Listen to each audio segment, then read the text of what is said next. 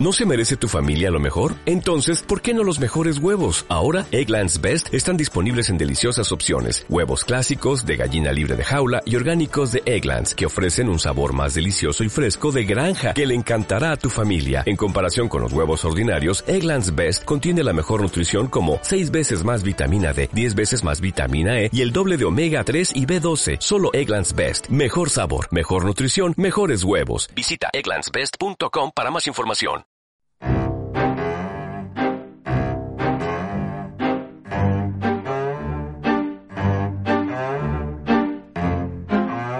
Club Matador.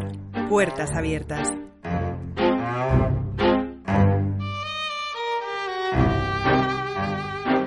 Hoy en Conversaciones en el Club, Jesús Ruiz Mantilla entrevista a Cecilia Bartoli. La mezzosoprano evoca la figura de María Malibran, una de las primeras divas de la historia de la ópera, a la que Chopin definió como la reina de Europa. Entramos de forma imaginaria en nuestro bar para escuchar cómo Ángel Ávila prepara los Bloody Marys y viajamos a Delhi con Miquel González en los viajes del club. Andrés Rodríguez, el kiosquero del club, nos regala un día más su ilustrada recomendación editorial y asistimos a las peripecias culinarias del personaje que se ha quedado encerrado en el club, en el relato Diario de la Nada, Planeta Club.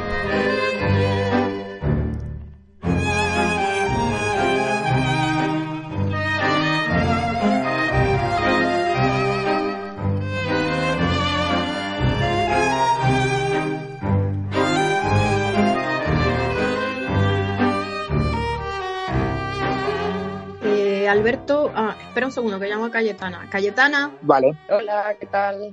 vale, calle Fede, mira, hoy vamos a hacer que nos han llegado unos mejillones bastante buenos de Galicia y vamos a hacer el plato que teníamos antes, que eran unos mejillones escabechados con un escabeche con bergamota y abajo le trituramos la verdura y se la ponemos como fondo y luego con la emulsión de aceite y vinagre hemos hecho una espuma, ¿vale? También lo terminamos con un platito al lado con unas patatas chip que hemos hecho nosotros.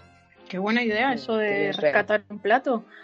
Pues mira, se me ocurre que tengo un fino, el fino La Barajuela, un fino de un proyecto de las bodegas Luis Pérez, encabezado por Willy Pérez, que Willy Pérez está intentando recuperar las formas antiguas de elaborar vinos de Jerez. Y lo que hace, en lugar de encabezar el vino, lo asolea, asolea las uvas durante un par de días y el resto del proceso es exactamente igual que, que en otros vinos del marco de Jerez. Eh, después pasa por una crianza bajo velo de flor y tiene mucha importancia lo que es la, parte de la tierra. Y en Jerez, como son albarizas, va a ser un vino mineral seco. Yo creo que al escabeche lo va a limpiar bastante y va a acompañar muy bien con la acidez del, del vinagre del escabeche. Sería bueno contarle a los socios que es un proyecto muy pequeñito y que solo se producen mil botellas al, al año. Y no sé, yo creo que va bien. Y si se te ocurre otro vino, Cayetana, sería genial. Así tenemos dos opciones y que sea un poco distinto. Qué bien suena tu propuesta, Federica. Pues mira, además de ese jerez que propones, también he pensado en un champán, el Cloud Cafals, Carte d'Or, proveniente del Grand Cru más famoso de la Côte de Blanc, de donde proceden dos de los champáns más prestigiosos, el Salón y el Cru. Un vino elaborado a partir de la variedad Chardonnay, un Blanc de Blancs, que ha estado tres años criándose con sus lías. Un vino con un intenso aroma a flores, bollería fina, frutas blancas y con una acidez muy viva. Yo creo que es un acierto acompañarlo con un buen escabeche, como el que ha preparado Alberto. Vale, pues yo creo que ya estamos listos. Empezamos. Club Matador. Puertas abiertas. Hoy conversaciones en el club con Jesús Ruiz Mantilla y Cecilia Bartoli. La mezzosoprano nos habla de una figura que marcó su carrera, María Malibran. A ella le dedicó un proyecto muy ambicioso que comprendía dos discos, un libro editado por Decca y una gira europea que ponía la ópera a pie de calle para el público. El lugar elegido para hacerlo, un camión. I miei genitori sono cantanti d'opera, cantanti lirici. E io ho studiato con mia Mis padres son cantantes de ópera. Yo he estudiado con mi madre. all'età di quasi non avevo ancora vent'anni quando feci la Rosina nel Barbiere di Siviglia, no? Mi debut fue cuando tenía menos de 20 años en el papel de Rosina en El Barbero de Sevilla. María Felicia también debuta con el mismo papel en Londres. Es curioso ver ese paralelismo. Il parallelismo, sì. E il signor Rayburn che hai conosciuto, c'era anche alla festa, mi diede El señor questo- Rayburn, al que conocí hace 20 años, me regaló un retrato de María Malibran y lo hizo con un buen augurio. Me explicó que María fue una gran diva de la época romántica. De la più grande diva dell'epoca romantica. E anche lei cominciò ella también empezó como mezzo soprano y con Rossini. Sí, sí. Por él conociste a Malibran. Eh, allora iniziai a conoscere la Malibran già da tanto sí, tempo fa. así empecé a conocer a la Malibran. Luego amplié el repertorio hacia lo clásico y conocí más divas. Pero esa figura, la Malibran, siempre me fascinó. Però questa figura della Malibran mi ha sempre affascinato. No, pero ella, ella además ella es un personaje romántico de novela, ¿no?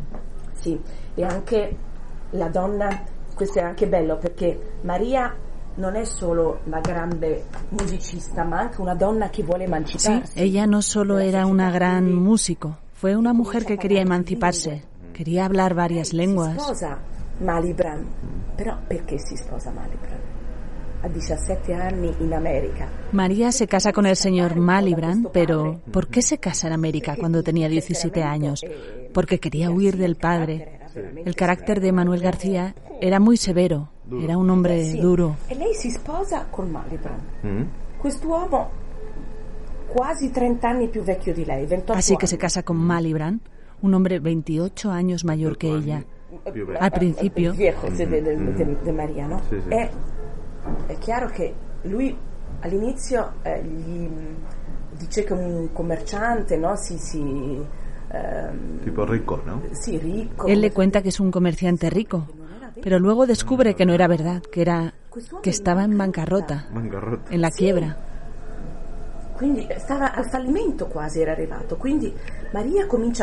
Así que María Uniti, empieza a cantar en Estados. Unidos, se hace famosa allí, pero tiene que pagar las deudas del marido. Entonces decide irse. Todo esto llama la atención, anche pensando en la época, di 200 hace anni 200 años. Eh. En París el 24 de marzo de 1808. Ujú. Y no conoció España, ¿no?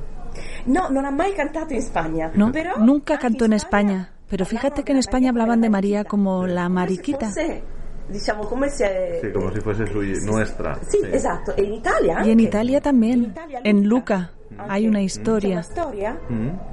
Nel teatro eh, hanno fatto un'esposizione, no? Sì, Nel teatro. sì. E anche lì c'è una storia appunto che la Maria doveva essere, veniva da noi. Algunos decían que venía de una familia pobre de Luca y no era verdad.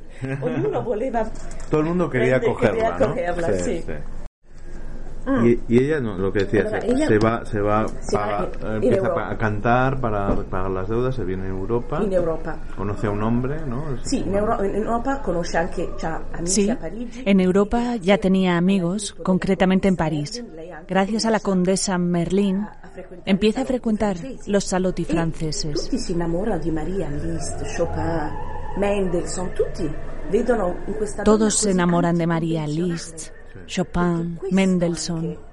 Todos se sentían atraídos por esa mujer tan poco convencional. Porque lo que hizo que la Malibran tuviera tanto éxito fue también esa manera que tenía de cantar, que era una nueva forma. Ella iba en contra de las convenciones de la época. La pasta, por ejemplo, una cantante a la que ella admiraba mucho, provenía de una escuela clásica. María era una joven llena de vitalidad, descaro, y lo demostraba en el escenario. Tenía una forma diferente de sentir, de hacer música y de recitar en el escenario, con toda su expresividad y su naturalidad. con tutta l'espressività e la naturalezza. Sí. Bueno, un poco como tú, Cecilia.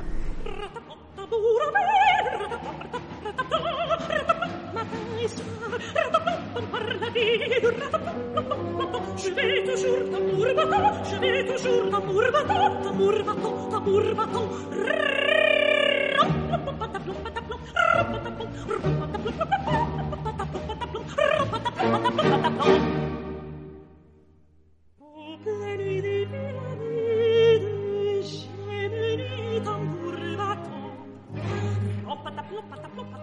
Des procès de gloire à vie.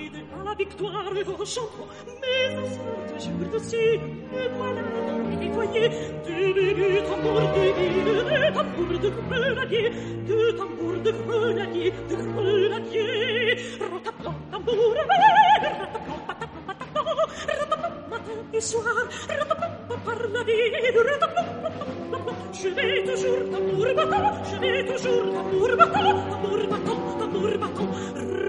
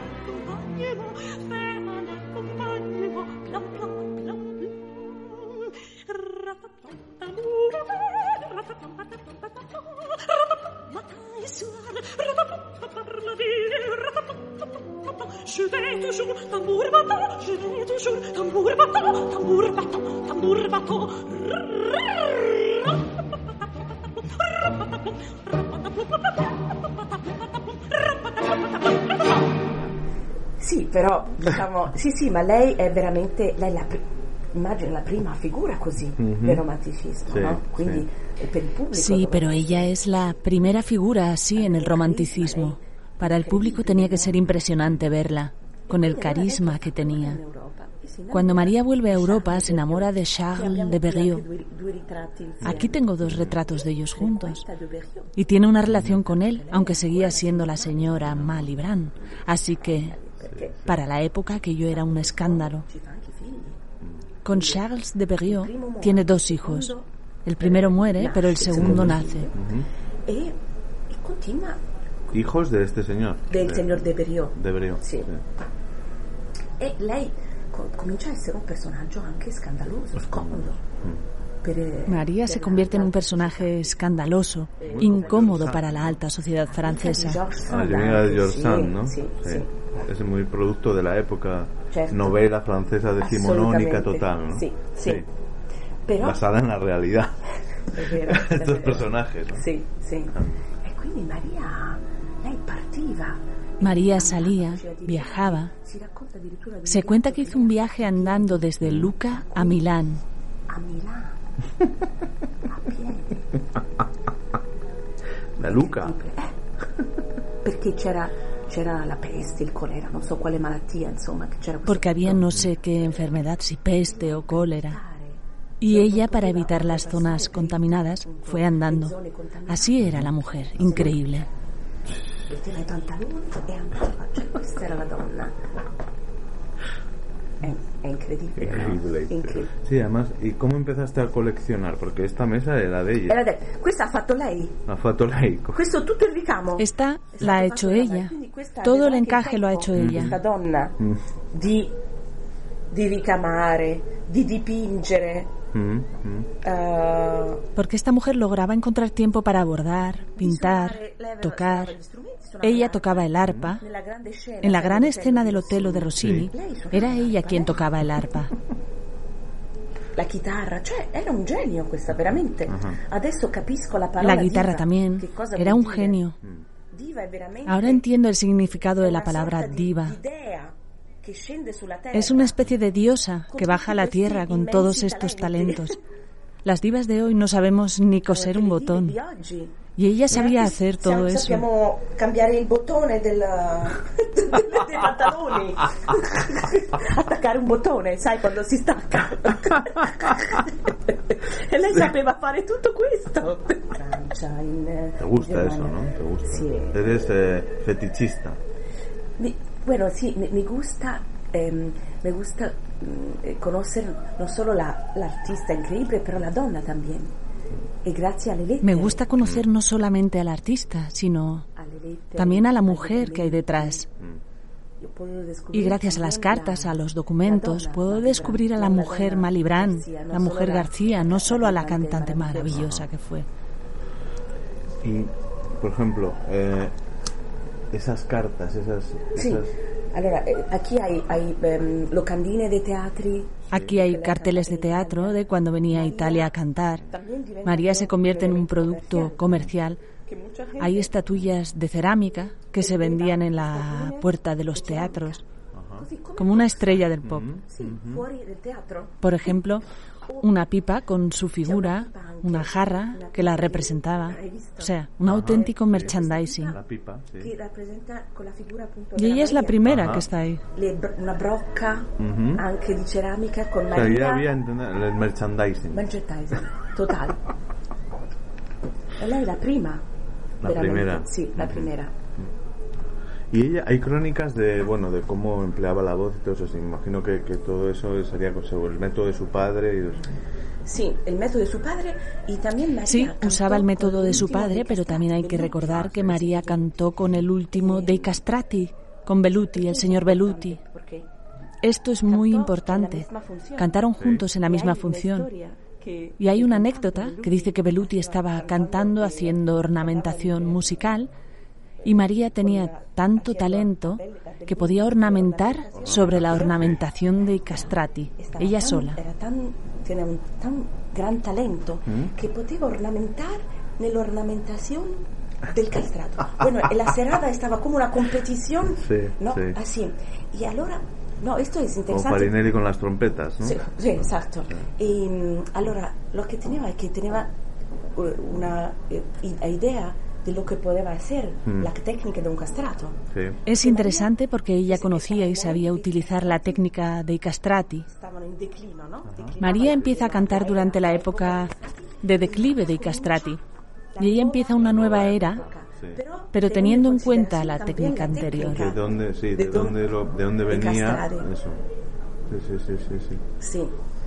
Sí, ella es la que toma el relevo sì, en la historia del canto, pero yo creo que los castratos son los primeros divos sì, sì, de la certo, ópera. certo, Y certo. luego el belcantismo produce las divas. E, la- e lo sviluppo, Sí.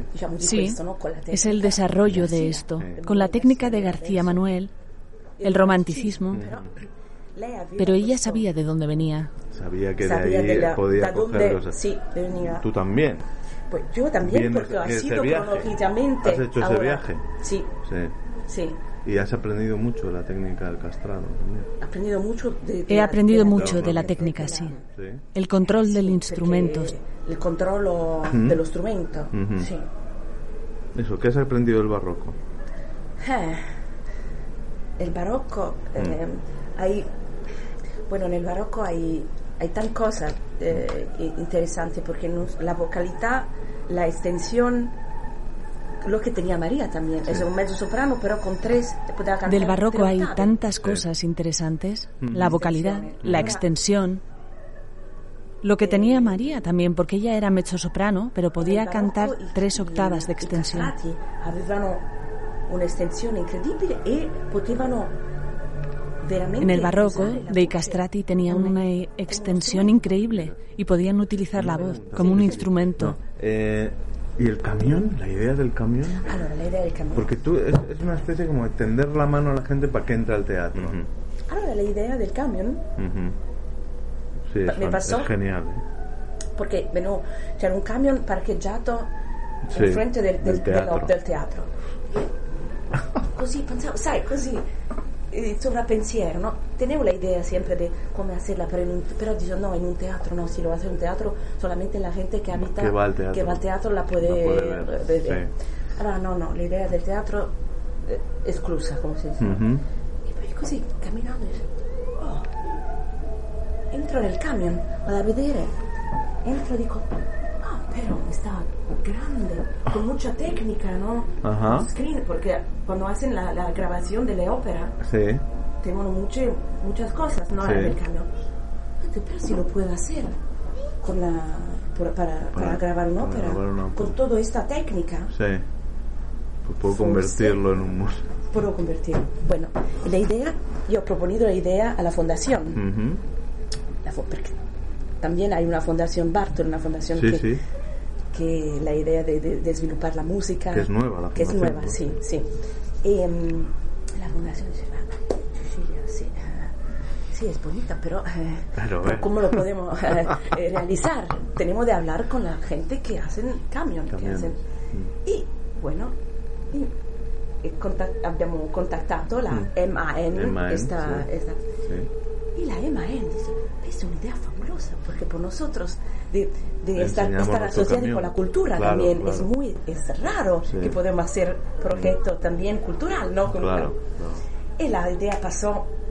Rápido, la primera. rápidamente Sí, sí, sí. Y, y- y bueno, y ahora tenemos, ahora tenemos tenemos una tu colección que el camión. sí, sí, que la gente puede venir al concierto, Ujú, antes del concierto, después del concierto, lo pueden mirar la exposición. Y también hay eh, sitio que mm, el camión va a estar dos, tres días en, una, en un lugar. Ujú. eh, y gracias al gobierno español, porque el gobierno de España también, la idea eh, gustó, ¿cómo se dice? Mucho, sí. Muchísimo, Sí. porque la- la- es la historia de la familia García, Claro, ¿no? claro. Es de una familia española. El gobierno de España, sí, tenemos que hacer una cosa, tenemos de sostener el proyecto. Sí, sí. Eh, eh, y lo han sido. Sí, además eh, recuperar a María, ¿no? También para ellos. recuperar ¿no? María, Eh, sí. Porque para nosotros, ¿no? ahora va, va a ser el, el 200 an- an- aniversario de, su, de su nacimiento. un proyecto, bel proyecto, hay un aspecto cultural, intelectual de su proyecto y claramente musical, lo que es lo más importante, pero siempre en mi proyecto creo que es importante, ¿no? De hacer un disco. Sí, puedo hacer un disco así, porque tiene un contrato con la casa discográfica, Ujú. eh, pero esto no es el punto, Sí, ¿no? Sí, sí, no porque no, sí. No, no porque, porque, sí, porque tengo una... Porque tengo ¿cómo se que hacer un disco, No, tengo un contrato. No, no. Tienes que hacer, Tiene tienes que hacer algo que razón, te, que te in- que te enriquezca. que- sí, que te apasiona. Que te apasiona. Un disco ha sido con pasión, Sí. con amor. Ujú. El, resu- el, resal- el resultado, como se dice, Sí, la- el resultado. la re- eh, es muy Ujú. diferente Sí, sí. de, un, de un disco ácido porque lo te- tenía un, una, un, una- un contrato con, Sí, sí, no por tener un contrato y No, hacer discos como no. churros. Sí, No, no tiene sentido. Y No. menos ahora que hay una crisis discográfica sí. que o das más cosas o... Però no, non comprendo, perché è una crisi discografica e io ho venduto 6 milioni di dischi. Porque lo haces así. No, però, allora, però, Claro. esto es importante para la gente de riflettere, no? Claro, claro. Porque hay crisi probabilmente porque hay discos que... Que no merece la pena hacer, hacerse. ¿Tú has vendido ya 6 millones? Sì, di che sto in Decca, sì, con prodotto, con... con, con Desde progetti- Vivaldi, desde Vivaldi. Desde Vivaldi, sì, Vivaldi fu... Claro, claro. Sì, sì, Il, il mezzo milione con Opera Proibita. Claro. Es, no es un proyecto popular, claro, no es música popular, pero es música que, que, ha- que es- parla, que habla al público, a Hombre. nosotros. Ujú. Después de 300 years, como dice, a- a- después de tre- 300 tres siglos, años. sí, Sí, sí. 300 años.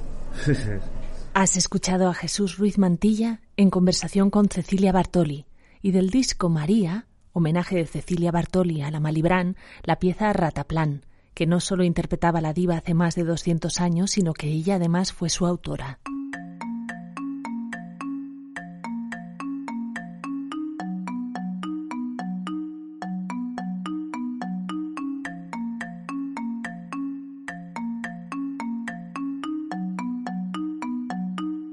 Ángel, ¿qué tal? ¿Cómo estás? ¿Qué tal va todo?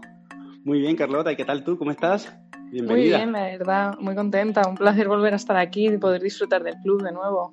Hombre, por favor, ya sabes que esta es tu casa. Ya sabes que esto, esto está a su, su disfrute cuando quieras. Gracias, gracias. Mm, Mira, hoy creo que te quería pedir un Bloody Mary. ¿Sabes qué pasa? Que yo siempre he sido muy fan del zumo de tomate, así que supongo que aficionarme al Bloody Mary solo era cuestión de tiempo. Y el hecho de que sea un reparador de resaca ha ayudado. Así que nada, he pensado era un pañal brunch con esto. ¿Qué te parece? Me parece genial. La verdad es que, bueno, dentro de, dentro de todos los cócteles que tenemos aquí, el Bloody Mary es, es uno de nuestros cócteles apreciados y es el más vendido del club. Eh, y nosotros, bueno, tenemos una particularidad de hacerlo. Bueno, ya sabes, como casi todas las cosas del club, al final tenemos nuestra, nuestra propia manera de ver las cosas.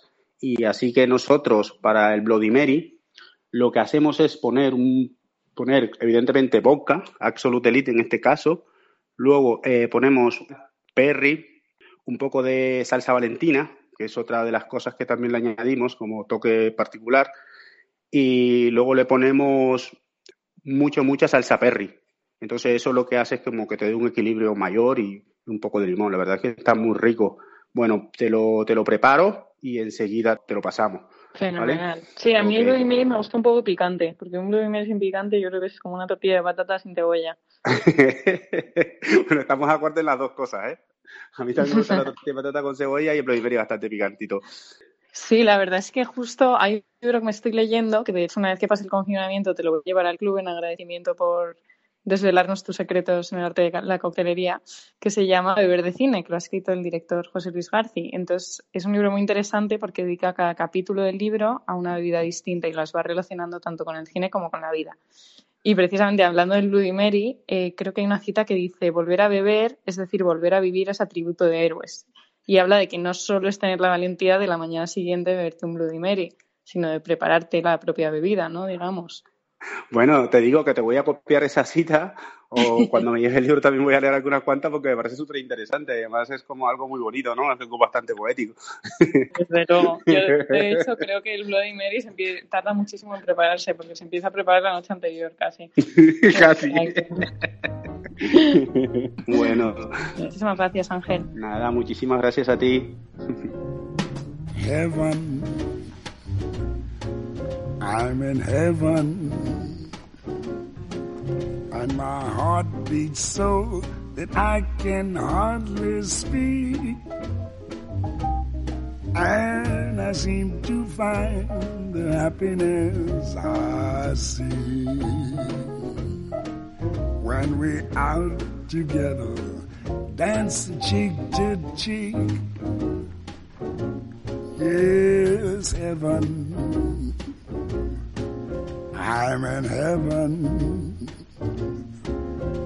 And the cares that hung around me through the week seems to vanish like a gambler's lucky streak. When we out together, dancing cheek to cheek. I'd love to climb to mountain, reach the highest peak. But it doesn't thrill me half as much as dancing cheek to cheek. Oh, I'd love to go out fishing in a river or a creek. But I don't enjoy it half as much as dancing cheek to cheek. Now, mama, dance with me. I want my arms about you, the charms about you will carry me through. Yes, heaven. I'm in heaven and my heart beats so that I can hardly speak. And I seem to find the happiness I seek when we out together, dancing cheek to cheek. Take it, Ella, swing it. Heaven, I'm in heaven and my heart beats so that I can hardly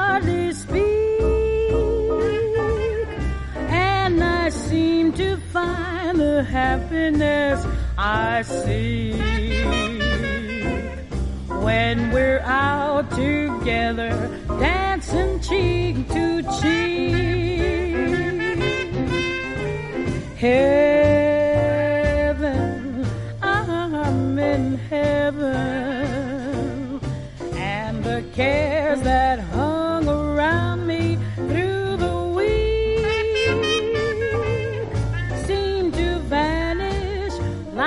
gambler's lucky streak.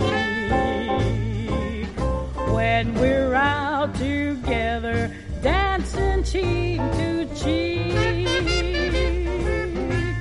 Oh i'd love to climb a mountain and to reach the highest peak, but it doesn't thrill me half as much as dancing cheek to cheek.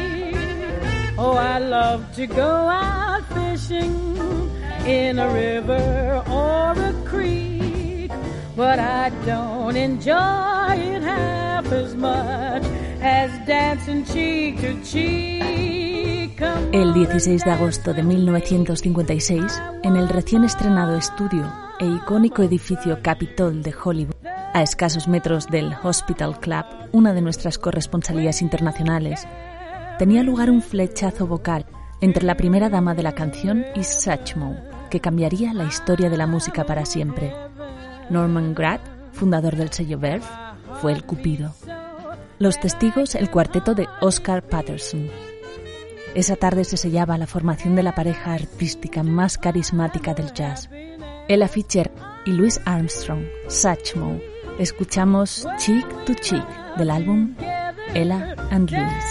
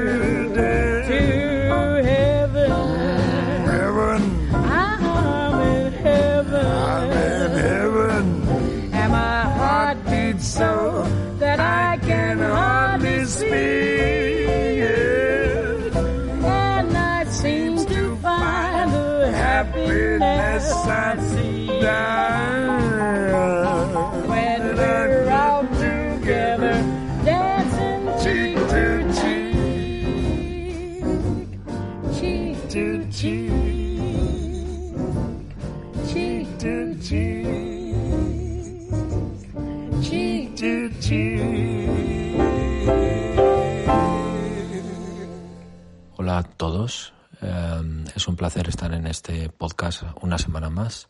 Soy Andrés Rodríguez, editor, periodista y el kiosquero del club. Esta semana quería recomendaros una revista francesa, aunque tiene un nombre inglés. Se llama The Good Life.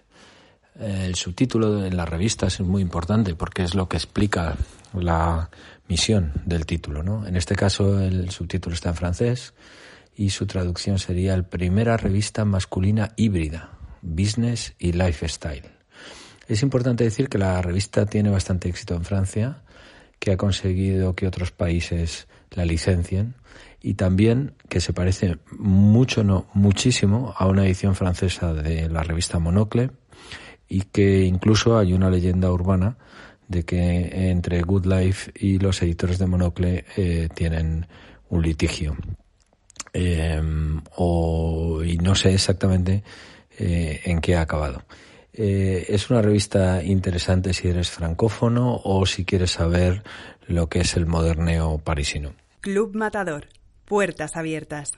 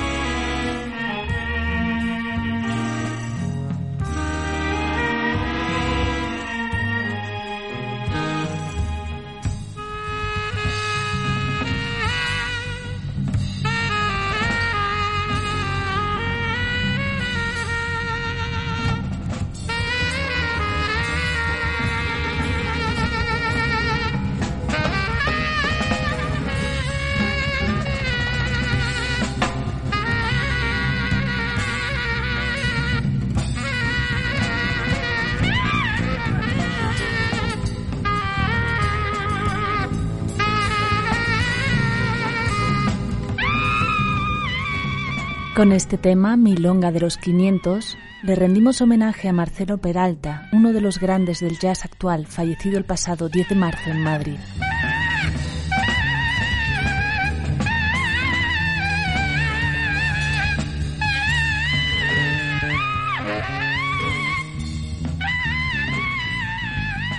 Club Matador. Puertas abiertas.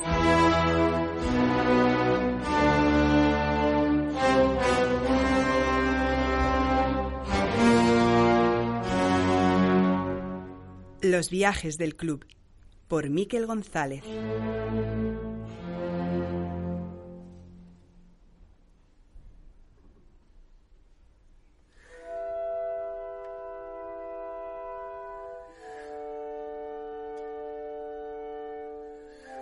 Hace algo más de 12 años, la librería anticuaria de Oviedo me envió una cuidada primera edición de La India, de Pierre Loti, publicado en 1906.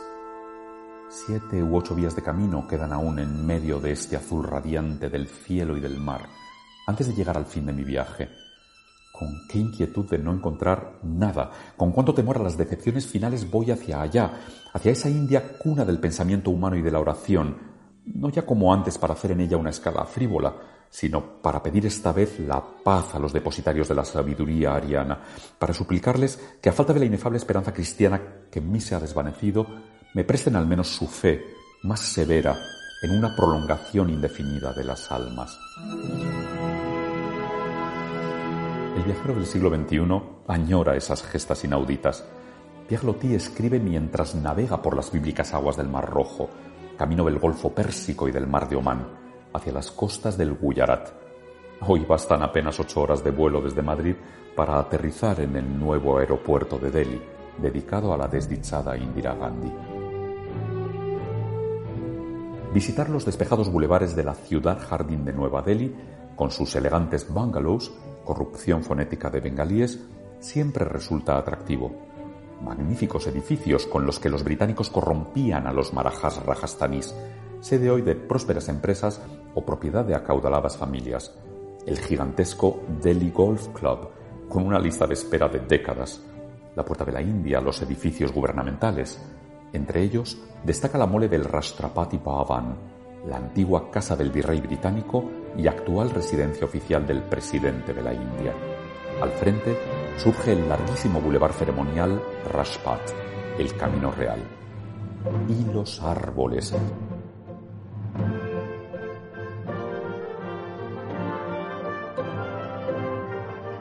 Porque si algo hay que reconocerle a Sir Edward Lutyens, el arquitecto británico que imaginó una nueva capital colonial entre 1911 y 1931, sustituyendo a Calcuta, pero dejándola inconclusa, es su pasión por inundar Nueva Delhi no ya con remedos de la arquitectura victoriana pasados por el eclecticismo local, de lo hindú a lo mogol, eh, como la antigua casa del virrey, sino también con maravillosas especies arbóreas traídas desde todos los rincones del país. La frondosa ficus religiosa, bajo la cual tuvo su iluminación Buda, la azadiracha índica, el popular árbol del nem cuyas hojas tienen eficaces propiedades antisépticas, gigantescos ficus bengalensis y, cómo no, inmensos campos de césped rematados por audaces bugambillas.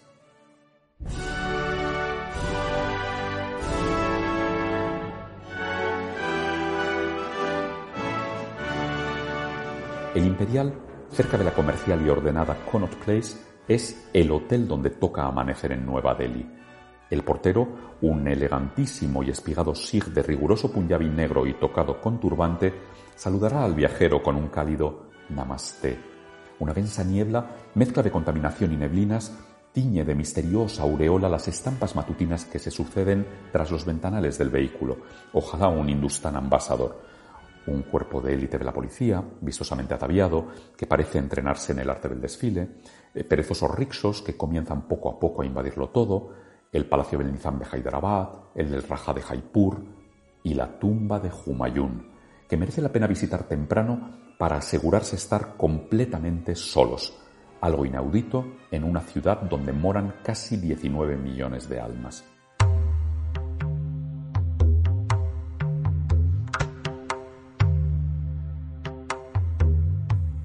Se trata de la primera tumba jardín del subcontinente indio, una joya de la arquitectura mogol del siglo XVI. Babur, padre de Humayun y fundador del imperio mogol, era descendiente directo de Tamerlán por parte paterna y de Genghis Khan por parte materna. Soñó con restablecer el imperio de los Timúridas. Después del fracaso de varias campañas para conquistar la gran ciudad amurallada de Samarcanda, Babur, con 300 seguidores pobremente equipados, tomó Kabul y sus alrededores, y tras desafiar y vencer al sultán de Delhi, la conquista de la India central estaba allanada. Babur y Humayun fallecieron cada uno si cabe de forma más tontamente accidental, el primero en Agra al precipitarse al vacío desde un palomar y el segundo al caer por una empinada escalera en Delhi.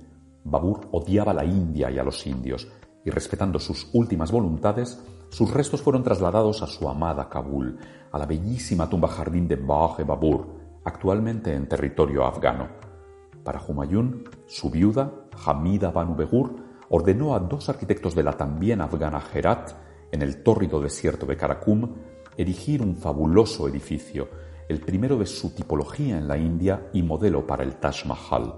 Su planta central, un octógono bagdadí, se eleva en airoso plinto hacia una doble cúpula, el gran invento timúrida. Lo más emblemático sigue siendo el jardín que rodea el complejo, de estilo persa Chohorbagh, una fuente central de la que emanan cuatro ríos, de leche, miel, aceite y vino, que dibujan a su vez cuatro islas jardín.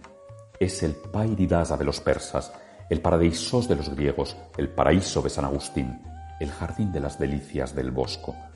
La tumba ocupa el centro, el lugar que correspondería a la fuente de la vida.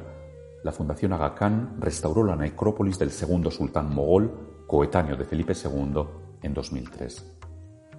Cerca de la tumba de Humayun, el viajero puede maravillarse bajo la esbelta figura del Qutub Minar del siglo XII, el alminar más alto de toda la India, a cuyos pies se encuentran los restos de la mezquita Quwat ul Islam, el asombro del Islam.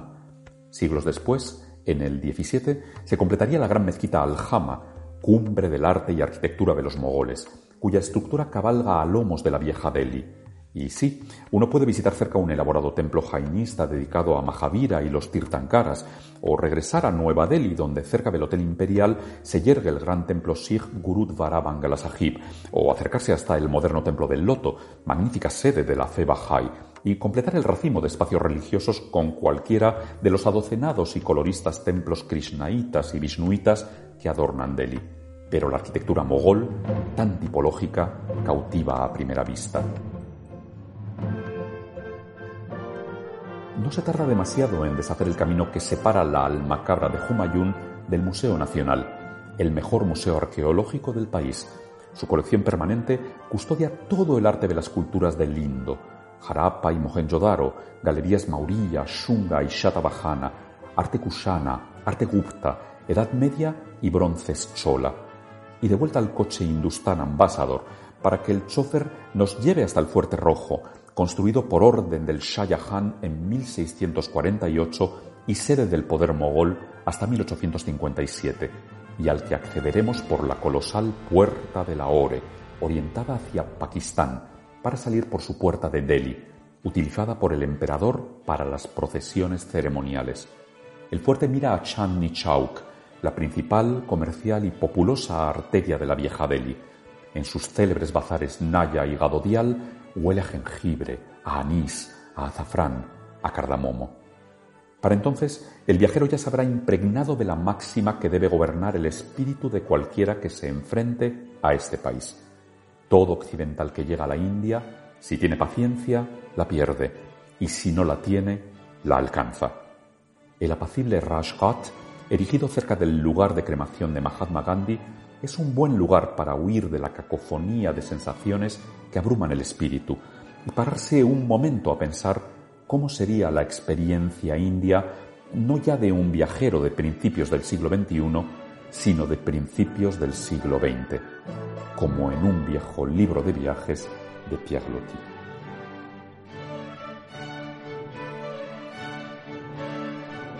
Los viajes del club por Miquel González.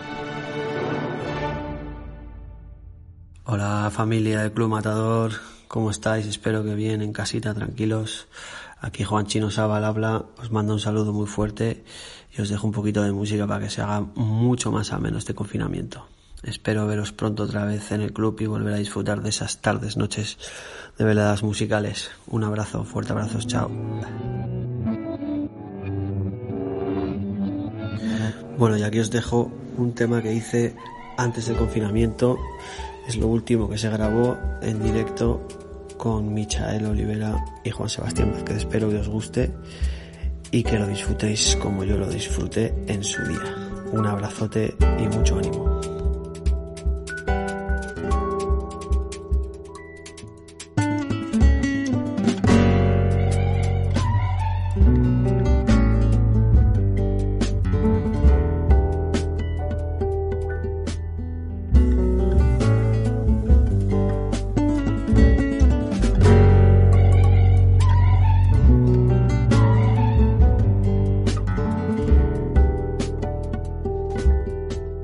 Club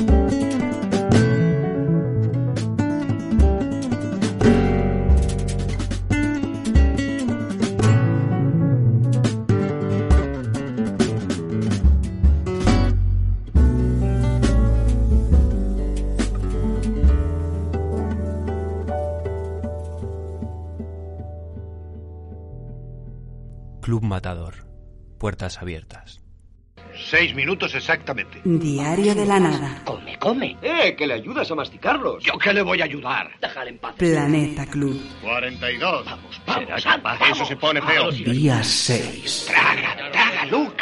Ya no puede más. Se acabaron las prisas. Encuentros en la tercera fase. Faltan solo dos minutos. Vamos, amigo. Este es el último. Vamos. Eso es. Trágatelo, trágatelo, por favor. Ya no te queda ninguno más. Que vamos a ganar. Anda. Diez, nueve, ocho. Vamos, trágatelo, siete, trágatelo, Luke. Seis, Tienes que tragártelo cinco, antes de que termine cuatro, el plato. Vamos a prisa. tres, Vamos, trágatelo. No podrá hacerlo. Cero. ¡Lo consiguió! ¡Alto! El último no lo ha tragado. Eso es lo que dices tú. Echa un vistazo. Abre la boca, Luke. Ábrela. Ábrela, anda. Se lo ha tragado. Se lo ha tragado. ¡Claro, se ha tragado los 50 huevos!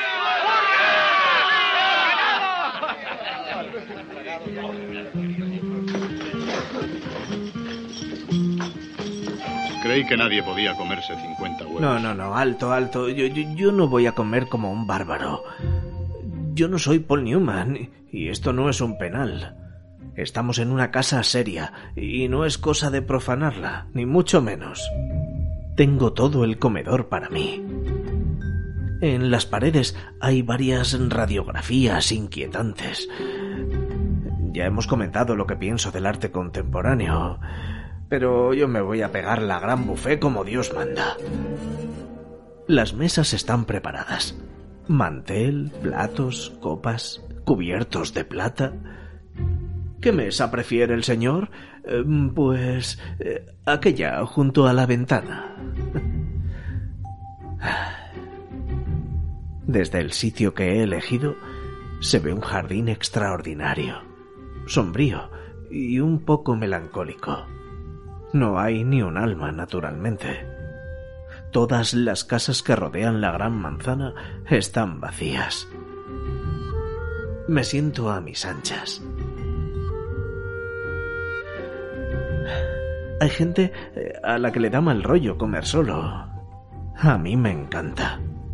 Te puedes concentrar en lo que importa sin perder el tiempo con protocolos. A estas alturas ya he ido cogiendo confianza al pan pan y al vino vino. Camarero. Señor.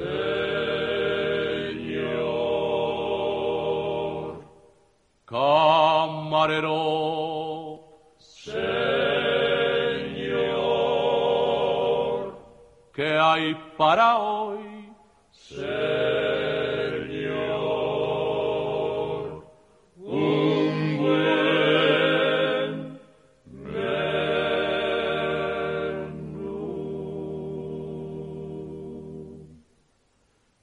Solo milo asado, con patatas fritas, sesos huecos, hígados, liebre, chateaubriand. Solo milo asado, con patatas fritas, sesos huecos, hígados, liebre, chateaubriand.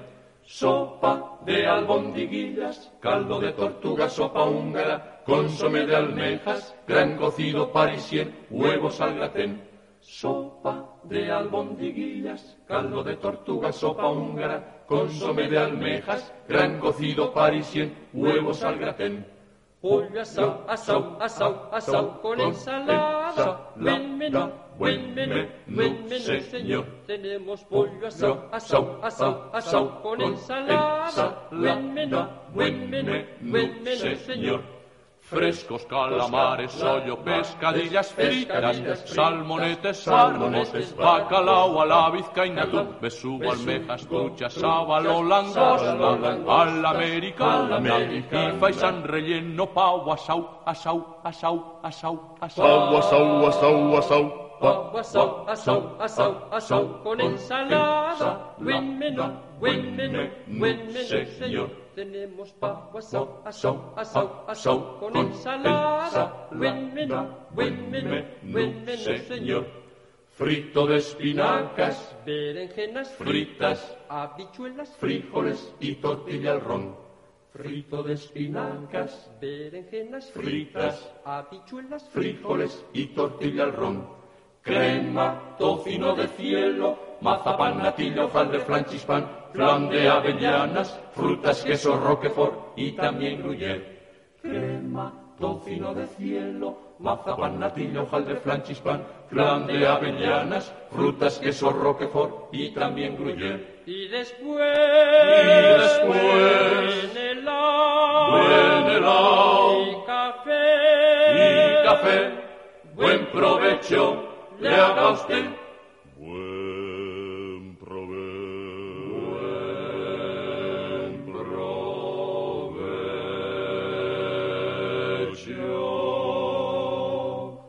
Le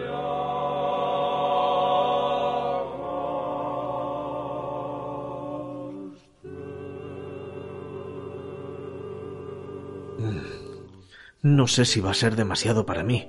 Después de los 50 huevos de Paul Newman. No puedo con todo. Me limito a mi picnic y doy buena cuenta de las provisiones. La burrada está excelente.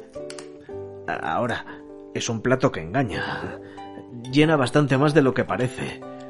Lo contrario de lo que pasa en los restaurantes de platito negro. Es lo que tienen los lácteos. Soy uno de los tres o cuatro españoles que todavía no he desarrollado ninguna intolerancia alimenticia. Mi médico me ha dicho que soy un caso de estudio. Que ahora lo normal es que la gente tenga diez intolerancias diferentes y una en reserva para cuando se descubra. Vas a desayunar y te mueres de risa. La barra de las cafeterías parece una estantería de Carrefour. Entera, semidesnatada, desnatada, con calcio entera, semidesnatada y desnatada. Con vitamina D, sin vitamina D, sin lactosa, naturalmente entera, desnatada y semidesnatada. De arroz, de avena, de soja, leche de almendras, de anacardos, de cáñamo, de avellanas, de coco, de nueces, de espelta, de sésamo, de quinoa, de, de, alpiste, para pájaros, supongo. Luego está claro la de cabra, e incluso una de vaca campera y de vaca de corral. Un estudio de la Universidad de Valencia ha confirmado que el tiempo medio que, con motivo de esta proliferación, se tarda en pedir un desayuno en una cafetería ha aumentado un 180%, desde 20 segundos a cerca de un minuto. que los arrepentimientos o cambios de opinión de los clientes suponen ya un 35% del total de las comandas y que los errores no forzados de los camareros que ponen mucho interés tomando nota, pero se les olvida todo según se da la vuelta, alcanzan cerca del 25% de los casos analizados. Vamos, un desastre. Y aún hay más. Esta situación ha provocado también un peligroso incremento de las obsesiones, depresiones y bajas por desaliento entre los camareros y la violencia laboral detrás de las barras por un quítame a mí esa lactosa. Un drama. Bueno, tengo que frenar. Este es mi problema. Hay gente que es intensa. Yo soy exhaustivo. No tengo límite. Empiezo una lista y si se me da bien, no acabo. Siempre he pensado que nací tarde. En tiempos del 1, 2, 3, me hubiera hecho de oro. Lástima.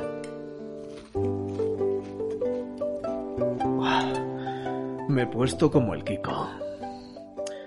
Tengo que organizarme. Es mejor ir poco a poco, en plan cinco comidas diarias, que olvidarme de mis necesidades básicas y luego querer recuperar el tiempo perdido a marchas forzadas. Ah. Me tomo un café. Me tomo dos cafés. Me tomo el tercer café. Mis tiempos de camarero en Londres me están resultando muy útiles. Esta máquina es estupenda. Un poco grande para casa, pero para aquí me encanta. No puedo decir lo mismo del juego de café. Despropósito. Esta gente no cuida las cosas. Una, dos, tres, cuatro. Aquí hay 20 tipos de tazas.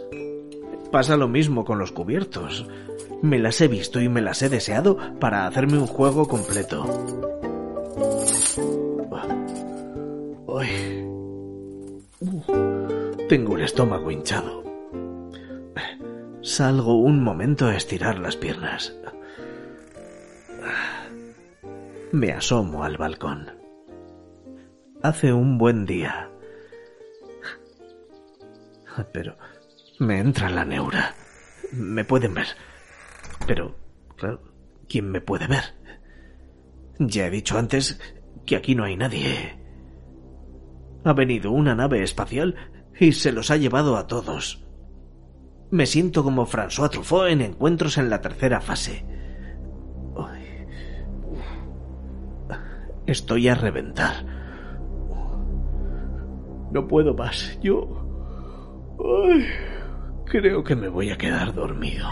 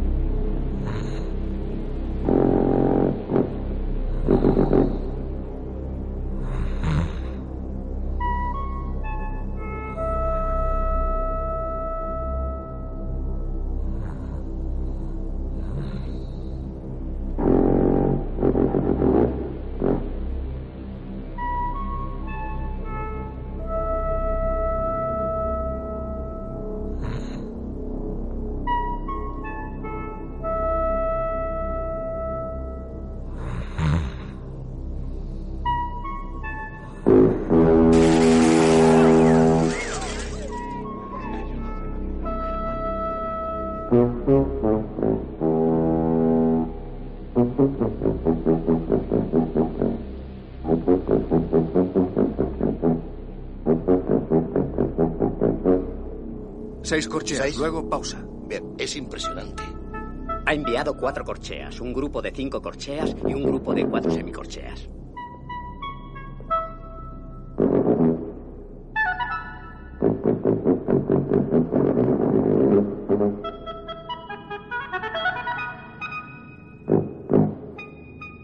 Lo único que estas fases tienen en común son cinco Espero señales. que alguien esté tomando nota. ¿Qué nos Espero estamos sí. diciendo?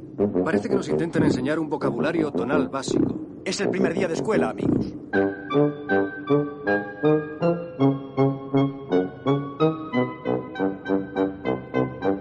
Repitan todo lo que cinco, repitan dos, nota por tres, nota. Uno.